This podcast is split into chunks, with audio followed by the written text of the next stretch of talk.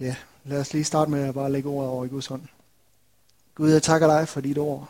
Tak fordi, at øh, det er som et tvægget sværd, Herre. Tak fordi, det trænger igennem, Herre, og, og det skiller ånd fra sjæl og marv fra ben. Herre, tak fordi, at det må gøre det værk i vores liv i dag, Herre. At, at dit ord virkelig må gå dybt i vores liv, at det må være med til at, at forandre og forvandle. Gud, jeg takker dig for din nåde den her dag. Tak fordi, at du ønsker bare at føre os øh, videre med dig ind i den plan, som du har for vores liv. Gud, tak for, for din salvelse over ordet. Tak, Herre, at, øh, at det, det må være dit ord, som bliver hørt, Herre. At, at, øh, at øh, jeg må have noget til at træde til side og lade dig komme til. Det takker dig for, Gud. Amen. Yes. Start i øh, Romerne kapitel seks. Bare lige med, det er derfra, jeg har, øh, har titlen for, for dagens rækken. Øh, og det starter fra vers, vers et af. Altså Romerne seks, vers et. Hvad følger nu heraf? Skal vi blive i synden, for at nåden kan blive så meget større? Aldeles ikke. Hvordan skulle vi, som er døde fra synden, stadigvæk kunne leve i den? Eller ved ikke, at alle vi, som er døbt til Kristus Jesus, er døbt til hans død? Vi blev altså begravet sammen med ham ved dåben til døden. For også vi, sådan som Kristus blev oprejst fra de døde ved faderens herlighed, skal leve et helt nyt liv. Og det er det her helt nye liv, jeg gerne vil tale om i dag. At vi er sat til at leve et helt nyt liv. Et liv, som er helt anderledes end det liv, som vi levede, før vi tog imod Jesus. Et liv, som er helt anderledes end folk, som ikke kender Jesus endnu. Et liv, som er anderledes, fordi at han lever i vores indre, og han ønsker at leve igennem vores liv. Øhm. Og der er en, en lignelse, som Jesus fortæller i øh, Lukas kapitel fjorten, som øh, handler lidt omkring det her. Og øh, fra Lukas fjorten, femogtyve, der, der står der sådan her. Store skare fulgtes med Jesus, og han vendte sig om og sagde til dem: Hvis nogen kommer til mig og ikke hader sin far og mor, hustru og børn, brødre og søstre, ja, sit eget liv, kan han ikke være min disciple. Den, der ikke bærer sit kors og går i mit spor, kan ikke være min disciple. Så her ligger han ligesom et grundfundament for discipleskabet, hvad det koster, og ligesom at starte på discipleskabet. Men så fortsætter han fra vers otteogtyve af. Hvis en af jer vil bygge et tårn, sætter han så ikke først ned og beregner udgifterne, for at se, om han har råd til at gøre det færdigt. For at man ikke skal se ham lægge en sokkel, uden at kunne fuldføre det, så alle giver sig til at håne ham og sige: Den mand begyndte at bygge, men kunne ikke fuldføre det. Eller hvilken konge øh, vil drage krig mod en anden konge, uden først at have sat sig ned for at overveje, om han med sine ti tusind mand er stærk nok til at møde ham, der kommer imod ham med tyve tusind. Hvis ikke sender han en udsendinge for at forhøre sig om fredsbetingelser, mens den anden er langt borte. Sådan kan ingen af jer være min disciple, uden at give afkald på alt sit eget. Salt er en god ting, men hvis selv, øh, saltet mister sin kraft, hvordan skal det blive så salt igen? Det duer hverken til jord eller gødning, man smider det væk. Den, der har ører med at høre med, skal høre. Så han taler ikke bare om, om prisen for at starte på discipleskabet, men også prisen for at fuldføre det, den her efterfølgelse. At der, det koster en pris at begynde på discipleskabet, men der er også en pris at fuldføre og bygge tårnet færdigt. Og hvis der er noget, noget, som Gud han ønsker, så er det, at vi fuldfører løbet, at vi, vi når hele vejen. Det er han committed til, og det er det, som han ønsker i vores liv. Øh, han ønsker, at vi ikke bare får en god start, men at vi lever det her liv fuldt ud, som han har tiltænkt til os. Fordi det er ikke nok bare at starte på en vandring, og så give op hen ad vejen. Det er ikke nok med bare at starte med at lægge et fundament, men det er vigtigt, at vi lever resten af livet i samme retning. Hvis vi starter i tro og tillid og lydighed mod Gud, så må vi også fortsætte i vandring i tro og tillid og lydighed mod Gud. Og leve det her helt nye liv. Så vi ikke bare begynder at lægge et fundament og så går tilbage til det, vi levede før, men at vi fortsætter med at leve et helt nyt liv. Så hvad er målet, Gud har for os? Paulus han skriver sådan her under Helligåndens inspiration i Galaterne fire nitten. Der skriver han til Galater-menigheden: mine børn, som jeg igen må føde med smerte, indtil Kristus har fået skikkelse i jer. Det er det her mål, som Paulus han længes efter. Det er indtil Kristus får skikkelse i jer. At Kristus han får lov til at få skikkelse i vores liv. Det er det, som er målet. Det er det, som Gud han ønsker at, at bevæge sig hen imod. I Romerne otte niogtyve siger Paulus også, at for dem han forud har kendt, har han også forud bestemt til at formes efter sin søns billede, så han er den førstefødte blandt mange brødre. Så at vi bliver formet, at vi bliver dannet. Det er ligesom, at Gud han, han har sat Jesus som den her model, som vi skal ligne, som vi skal efterfølge, som vi skal leve efter. Så vi begynder at få skikkelse af hans liv. Så vi, vi bliver ved med at bygge det her tårn, det her fundament videre, at vi begynder at leve et helt nyt liv, nemlig leve det liv, som Jesus har tiltænkt for os. Og hvordan ser så det her liv ud? Øhm, første Peter to ni taler lidt mere omkring det her, både at efterfølge hans eksempel. Der står der første Peter to nitten. For det er tak værd, når man med Gud for øje tåler uforskyldt lidelse. Det er ingen ros, at I tåler mishandling, når I fejler, men hvis I tåler lidelse, når I gør det gode, så er det tak værd for Gud. Det blev I kaldet til. For også Kristus led for jeres skyld, og efterlod jer et eksempel, for at I skal følge i hans fodspor. Han gjorde ikke synd, og der fandtes ikke svig i hans mund. Han svarede ikke med skældsord, da han blev skældt ud, og under sin lidelse troede han ikke, men overgav sin sag til ham, der dømmer retfærdigt. Så det er det her efter, det her eksempel, som vi er kaldet til at følge efter. Vi er kaldet til at følge efter hans fodspor. Og når vi ser på nogle af de her ting, som Peter trækker frem, så er det noget af et af en efterfølgelse, som han kalder os til. Han gjorde ikke synd. Der fandtes ikke svig i hans mund. Han svarede ikke med skældsord, da han blev skældt ud. Under sin lidelse troede han ikke, men overgav sin sag til ham, der dømmer retfærdigt. Der står blandt andet under Jesus forhørelse, at det undrede Pilatus, at han ikke øh, sagde noget, at han forblev stille. Fordi normalt mænd, som var, var øh, inden for og, og og være i en retssag, om de skulle korsfæstes. De kom jo med alle argumenter for at redde deres liv. Men Jesus, han, han vidste, hvorfor han stod der. Han svarede ikke igen med, med skældsord. Og under sin lidelse troede han ikke. Han kom ikke med trusler. Han kom ikke med alle mulige argumenter. Men han overgav sin sag til Jesus, eller til Gud. Han levede et liv, som var helt anderledes. Og vi er kaldet til at følge i det her fodspor. Jesus han siger det sådan selv i Matthæus syv tretten. Gå ind ad en snævre port, forvid ad den port og bred ad den vej, der fører til fortabelsen. Og der er mange, der går ind ad den. Hvor snæver er ikke den port, og hvor træng er ikke den vej, der fører til livet. Og der er få, som finder den. Hvor træng er ikke den her vej. At der er en vej, som vi skal gå. Det er ikke bare porten, der er snæver, men det er også den her vej, som er trang. At det er den vej, som vi er kaldet til at gå. Den vej, som vi er kaldet til at følge hele vejen. Og hvordan kan det være, at vejen den er trang? Jeg tror, at vejen den er trang, fordi den består kun af Jesu fodspor. Dem vi skal følge. Det er den vej, som vi er kaldet til at gå på. Det er at følge i hans fodspor. Det er ikke mange forskellige retninger, vi kan gå, men vi kan gå efter hans eksempel. Følge hans fodspor. Og der kan man så sige, at komme med nogle forskellige indvendinger, man kan tænke, jamen, jamen han var jo også Guds søn, og jeg er kun lille mig. Han var ligesom noget specielt, altså når han levede der uden svig i hans mund, han gjorde ikke synd. Alle de her ting, som vi har læst op.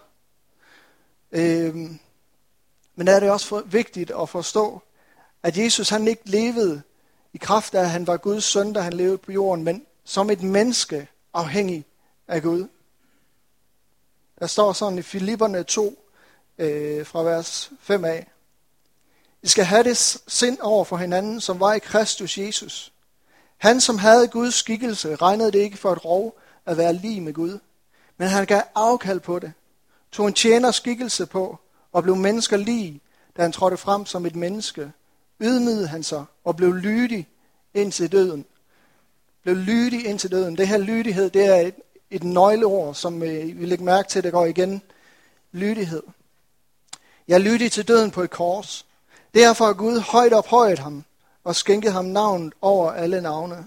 For det Jesu navn, hver knæ skal bøje sig, i himlen og på jorden og under jorden, og hver tunge bekender Jesus Kristus er Herre, til Gud Faders ære. Og så fortsætter han videre i vers tolv, hvad det her så betyder for os.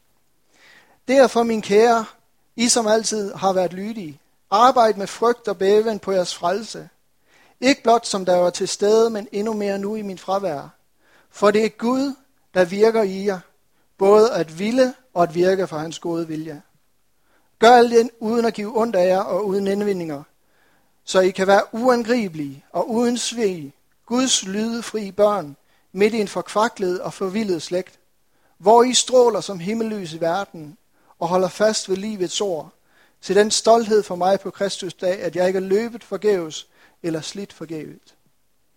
Så det han taler om, det er at blive ved med at efterstræbe, blive ved med at leve efter det her liv, leve efter det her eksempel, så at vores liv skiller så meget ud, som stjerner skiller sig ud på en mørk nat. At det er det her, som vi er kaldet til. Og Jesus han gjorde det, da han havde aflagt sig sin øh, guddommen, øh, afklæd, øh, kald på det at være Gud lig, og tog en tjener skikkelse på. Han gjorde det som et menneske. Der står også videre omkring det her, mens han levede på jorden i Hebræerne fem syv. Mens han levede på jorden, opsendte han under høje råb og tørre bønner og anråbelser til ham, som skulle frelse ham for døden, og han blev bønhørt for sin gudsfrygt. Skønt han var søn, måtte han lære lydighed af det, han led. Og da han nålt målet, blev han årsag til evig frelse for alle dem, der adlyder ham. Igen det her lydighed, han lærte. Og evig frelse for dem, som adlyder ham. Evig frelse for dem, som følger den her vej, som går den her vej. Så hellighed, det er at følge ham, som er hellig. Hellighed, det er at følge hans eksempel og gå i hans fodspor. At leve det liv, han levede. Og på samme måde som ham stod op imod synd og fristelser, som han gjorde. Han er vejen, sandheden og livet. Det er ham, vi følger. Det er den vej, vi skal gå. Don Francisco, øh, en øh, amerikansk sanger, kommer jo også ind omkring det her med hellighed i en af sine sange. Og jeg synes, han udtrykker det ret godt. Jeg prøver sådan lige frit oversætte det til dansk. Hellighed, hellighed. Det er ikke føden, du spiser.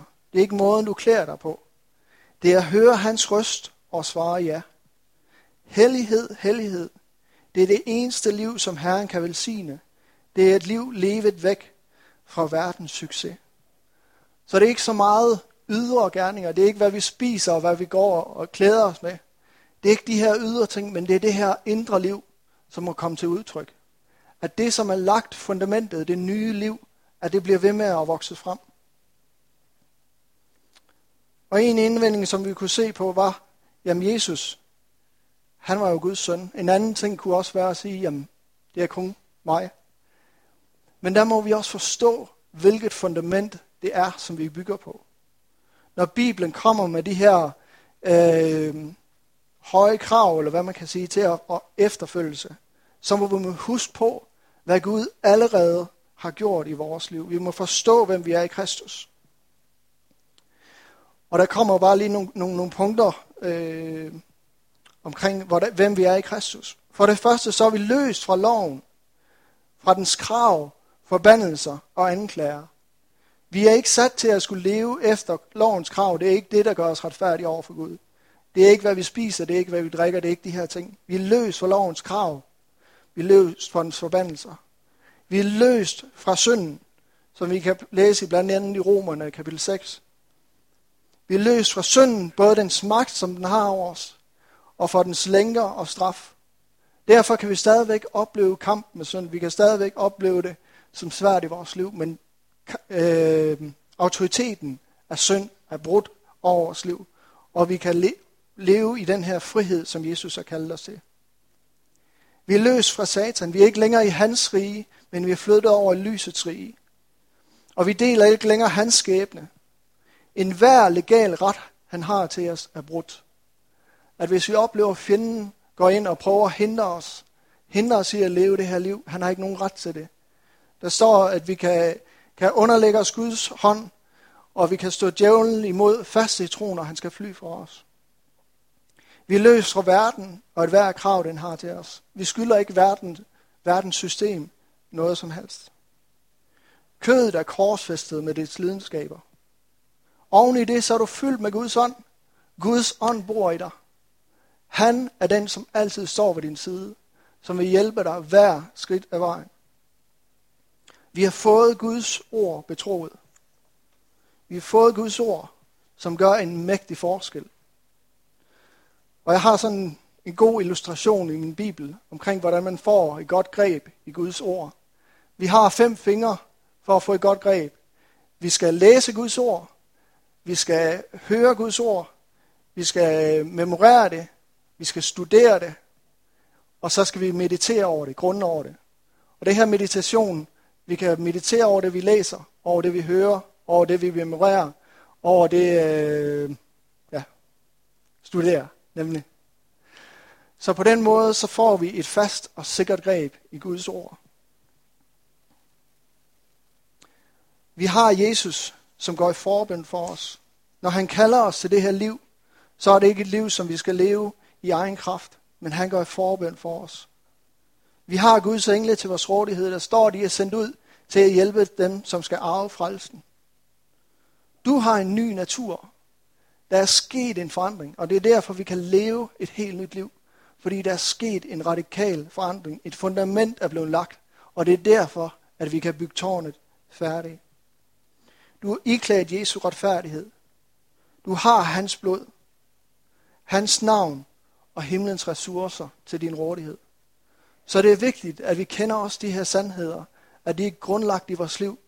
Så vi ser, hvad Guds ord siger, at vi, vi forstår, at det er ud fra det her perspektiv, at vi kan leve videre. Og det er derfor, at Bibelen sætter et så højt standard at leve et helt nyt liv, fordi det er muligt. Og det er også derfor, vi må blive ved med at forkynde den her standard.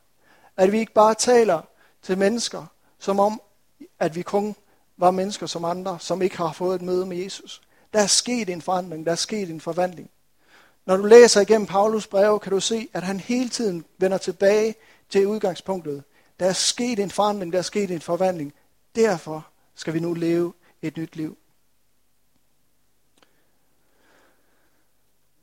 Og tit så sænker vi den her standard, fordi vi, vi, vi ser på Jesus som om, at han var levet det her fantastiske liv, som om, at, at det var i kraft af, at han var Guds søn. At han gjorde noget, som vi ikke formår ved hans nåde. Eller fordi, at vi ikke kan leve det liv, fordi vi bare er os. Men vi må forstå sandheden af Guds ord, og hvad vi er kaldet til. Peter, han kommer også ind på det her i første Peter fire, et. Da nu Kristus har lidt lægemlig, skal I også væbne jer med hans sind. For dem, der har gået lægemlige lidelser, har gjort sig færdige med synden, for ikke længere i den tid, der er tilbage her på jorden, at følge de menneskelige lyster, men Guds vilje. For det er mere end nok, at I en forløbende tid har gjort, som hedningerne vil, og levet et liv i udsvævelser, begær, sviger, vilde fester, drikkelag og utilbørlig afgudstyrkelse. Nu da I ikke længere styrter jer ud i de samme strøm og udsvævelser, så undrer de sig og spotter jer for det. Men de skal stå til regnskab over for ham, der er rede til at dømme både levende og døde. Så der er sket en forandring, og derfor må vi leve et nyt liv. Vi må væbne os med hans sind. Hvad vil det sige, at vi skal væbne os med hans sind? Det vil sige, at vi må have det her i tanke, hvad Jesus han stod igennem. Den kamp, som han stod igennem.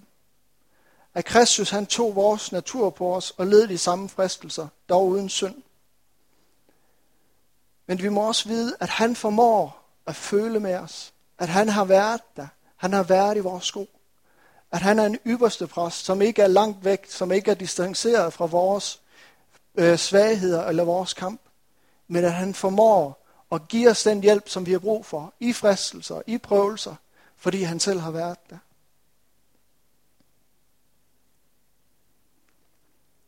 Hellighed, det er at leve i lydighed mod ham, som selv er hellig. Der står første Peter videre i, i øh, vers fjorten. Som lydige børn må I ikke tilpasse jer de lyster, som I før fulgte jeres uvidenhed. Men ligesom ham, der kaldte jer, er hellig, skal I også være hellig i hele jeres livsførsel. For der er skrevet, I skal være hellige, for jeg er hellig. Det er Guds standard. Det er det, han ønsker for os. Og når Helligånden kommer og overbeviser om synd, så er det ikke for at finde fejl ved os.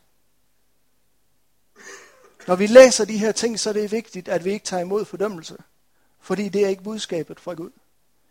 Det, som Gud han ønsker, og det, som han er ivrig efter, det er at se den fulde effekt af korset i dit liv. At du kommer til at leve i den fulde frihed, Jesus betalte for med sit blod. At du kommer ind i den fulde potentiale i dit liv, som han har betalt for, og som han ønsker for dit liv. Det er derfor, han hele tiden kalder os til at gå videre.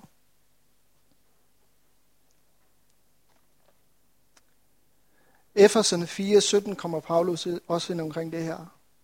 Faktisk så kommer han ind om det mange steder, men ja, også i det her brev, Efeserne. Det siger jeg dig og vidner om i Herren. Lev ikke længere som hedninger. Tom i deres tanker for mørke sindet og fremmede for livet i Gud i deres uvidenhed og deres hjertes forhærdelse. I deres afstumpethed har de hengivet sig til udsvævelser, så de af griskhed begår alle slags urene handlinger. Sådan har I ikke lært om Kristus. Så sandt som I har hørt om ham og blevet oplært i ham, sådan som det er sandhed Jesus. At I skal aflægge det gamle menneske, som hører til jeres hedtid levnet til. Det vil sige, som hører til den måde, som I levede før, og som ødelægges af sine forføriske lyster. Og I skal fornyes i sind og ånd, og I skal iføre jer det nye menneske, skabt i Guds billede med sandheds, retfærdighed og fromhed. Så det er det her, det gamle menneske, det gamle liv, som vi levede før, det skal vi afklæde os. At vi aflægger de gamle vaner, som vi havde før. At vi begynder at leve et helt nyt liv. Aflægger de gamle tankemønstre. Aflægger de gamle måder og, og, øh, og hvad har nu behandlet problemer på. Relaterer til andre mennesker på. Og vi bliver fornyet i sind og ånd. At det går helt ned i dybet af vores inderste, den her fornyelse. Og at vi ifører os det nye menneske. Ifører os den her natur, som Kristus har for os. At vi tager kærlighed på. At vi tager mildhed på. At vi begynder at leve i det her nye natur.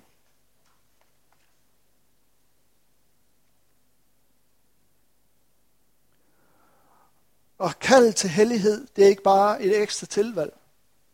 Det er ikke sådan, vi kan sige, det her lyder spændende. Det vil jeg have del i. Eller en gang, når jeg har overskud til det, så vil jeg begynde at leve mere helligt. Eller en gang, hvis jeg kommer i noget mere tjeneste, så vil jeg virkelig begynde at leve mere helligt. Hellighed er ikke bare for super åndelige, men hellighed er vejen frem. Det er den fra, vej frem, som vi er kaldet til at gå på. Romerne otte tolv og også andre steder. Men Romerne otte tolv siger meget klart, brødre, så skylder vi da ikke kødet at leve i lydighed mod det. Det var det her korset, der gjorde op med det. Derfor behøves vi ikke at leve i lydighed mod det. Men hvis I lever i lydighed mod kødet, skal I dø. Men hvis I ved åndens hjælp dræber legemets gerninger, skal I leve. For alle, som drives af Guds ånd, er Guds børn. Guds ord har en måde at stille tingene meget skarpt op på. Og sige, hvis I følger kødet, så skal I dø. Men hvis I følger ånden, skal I leve. Men samtidig så er Guds ord der altid også med den, at hvis I ved åndens hjælp dræber legemets gerninger. Det er ikke, at vi skal gøre det i egen kraft, men ved åndens hjælp. Men det er os, som står der imellem valget. Hvad ønsker vi? Hvad vælger vi? Og det er det her valg, som vi må tage hver dag. Leve drevet af Guds ånd. Dikteret af Guds ånd. At vi ikke følger kødets lyster. men at vi følger åndens indskydelser. Og det er et spørgsmål omkring liv og død. Det er alvorlige ting. Men igen så er Jesus vores forbillede. Hebræerne tolv, vers et siger det sådan her. Så lad det os, som har en så stor sky af vidne omkring os, frigør os for enhver byrde og for synden, som så let omklammer os. Og hold ud i det løb, der ligger foran os, at vi kommer helt til mål. I det vi ser hen til Jesus, troens banebryder og fuldender, som for den glædes skyld, der ventede ham, udholdt korset uden at indsætte et skam, og nu sidder på højre side af Guds trone. Hold jer ham for øje, som fandt jer, i sådan modstand fra syndere, for at I ikke skal blive trætte og miste modet. At når vi oplever, at kampen er hård, når vi oplever, at det er svært, når motivationen er lille, så begynd at se på Jesus. Læs igen evangelierne.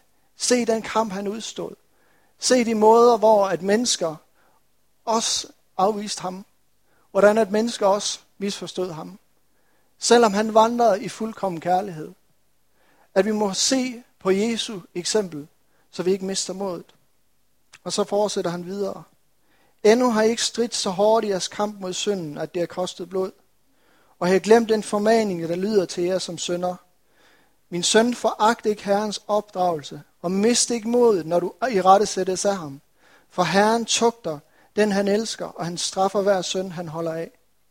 At det er en del af Guds opdragelse. Det er fordi, at Gud han ser det potentiale, som er i os, som en ny skabning.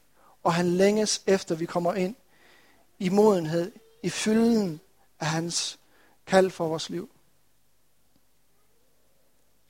Så vores mål er at gå efter det, at være som Jesus i den her verden. Og der, hvor vi ikke når det, der må vi vende os til ham for noget og gå videre i vores vandring. At fordi vi kommer til kort en gang, at fordi vi oplever, det her det er svært, at vi så ikke giver op, men at bliver ved med at bede Gud, må du i noget fylde os. Johannes han skriver sådan her i Johannes to et. Mine børn, det det skriver jeg til jer, for at I ikke skal synde.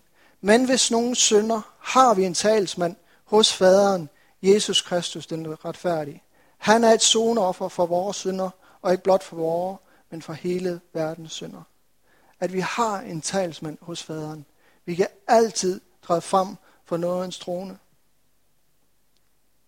Helliggørelse, det er at være i en proces med Gud, hvor han får lov til at rense og rydde ud i vores liv. Jesus siger det sådan her i lignelsen omkring vintræet. Jeg er det sande vintræ, og min fader er vingårdsmanden. Hver gren på mig, som ikke bærer frugt, den fjerner han. Og hver gren, som bærer frugt, den renser han, for at den skal bære mere frugt. Så når Gud han renser i dit liv, så er det ikke nødvendigvis, fordi du ikke bærer frugt, men så er det, fordi han ønsker, at du bærer mere frugt. Det er ikke fordi, at alt i dit liv er galt, når Jesus han peger på et ting. Og det er vigtigt at huske. Dit liv kan bære frugt, men Gud han ønsker, at du skal bære mere frugt. Læg mærke til, det er ham, som renser. Vi må give ham lov. I er allerede rene på grund af det ord, som jeg har talt til jer. Bliv i mig, og jeg bliver i jer. Ligesom en gren ikke kan bære frugt af sig selv, men kun når den bliver på vintræet, sådan kan den i det heller ikke, hvis I ikke bliver i mig. Jeg er vintræet, I er grenene. Den, der bliver i mig, og jeg i ham, han bærer mig en frugt. For skilt for mig kan slet intet gøre. Det er det at blive i ham, blive i hans fællesskab. At hans liv, ham som er perfekt og hellig, at han får lov til at leve sit liv igennem os. Det er ikke, at vi skal være skilt fra ham og prøve at gøre det selv. Skilt fra ham kan vi slet ikke gøre. Det er et værk, som han gør ved sin ånd, ved at vi lever kontinuerligt i hans fællesskab, sammen med ham. Lad ham rense, lad ham være vingårdsmanden. Han ved, hvad der skal op, hvad der er brug for at blive renset bort. Og det er utroligt, hvad Gud kan bære over med i vores liv, som han nogle gange lige pludselig viser, som vi måske har gået med overvis og ikke har tænkt over, Gud, var det også noget, der var brug for at blive renset bort, når han så bringer det op. Men han ved, når tiden er klar, når tiden er moden. Vi behøver ikke at gå ind i navlepilleri og tænke, Gud, hvad skal jeg nu gøre? Men sige, Gud, gør dit værk i mit liv. Må det være dig, som renser og skiller ud. Hebræerne fire femten siger også, vi har ikke en ypperste præst, der ikke har medfølelse af vores skrøbeligheder, men en, der blev fristet i alle ting, ligesom vi, dog uden synd.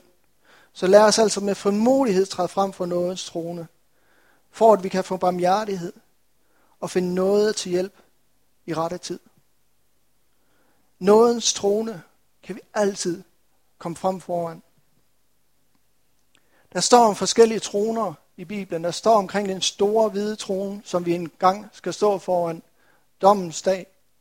Men nådens trone er helt anderledes. Jeg tror, at den store hvide trone, den er stor, og den er svær at ligesom komme hen til.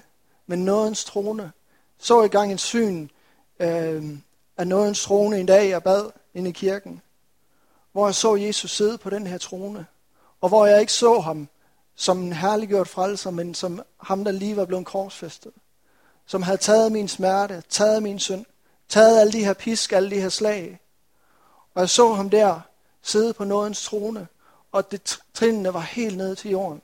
Det var så let at komme hen til ham. Han mødte mig der, hvor jeg var. Ikke at jeg skulle hen foran en stor trone, som var umådelig høj. Nådens trone er let at komme hen til.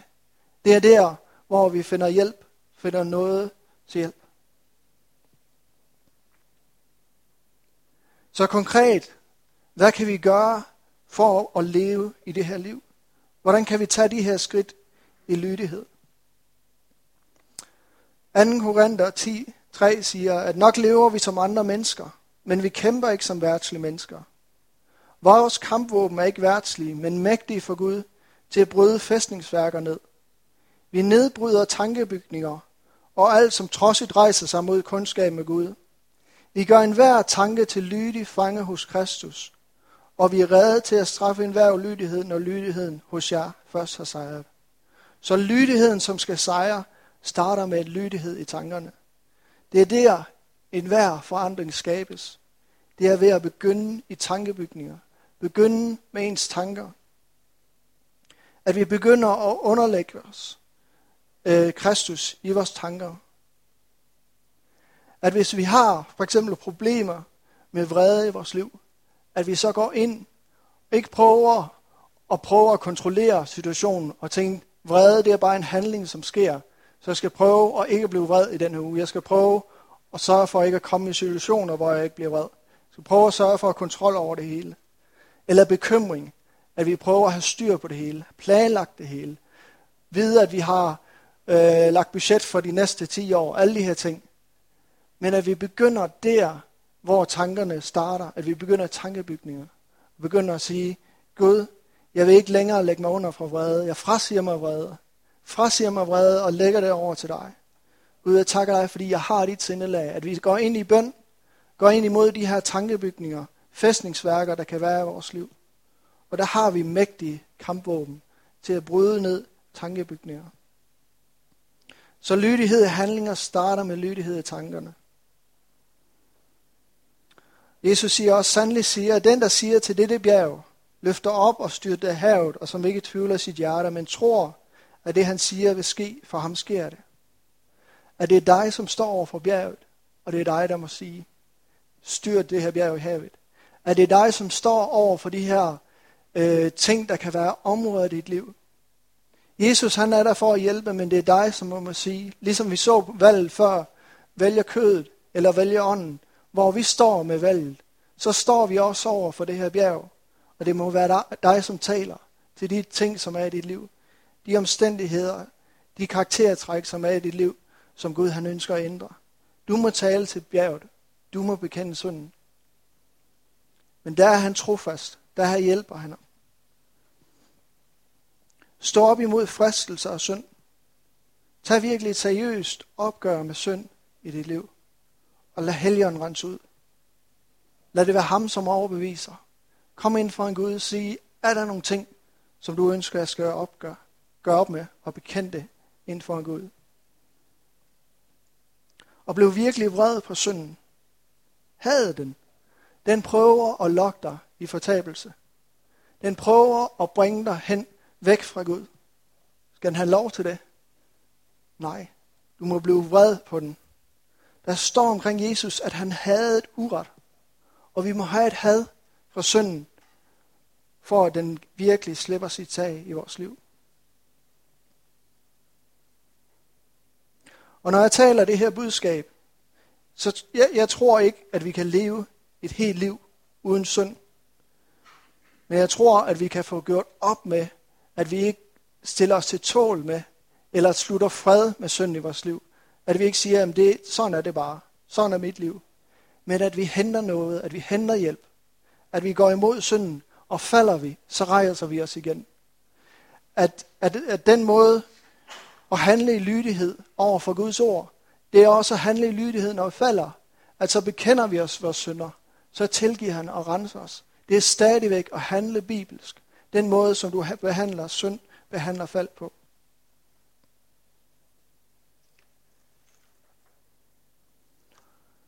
Og bliv ved med at være i fællesskabet. Bliv ved med at være som den her gren, der suger al sin kraft, al sin styrke fra træet. Bliv ved med at være i det her fællesskab. Vær sammen med ham. I svære tider og i gode tider.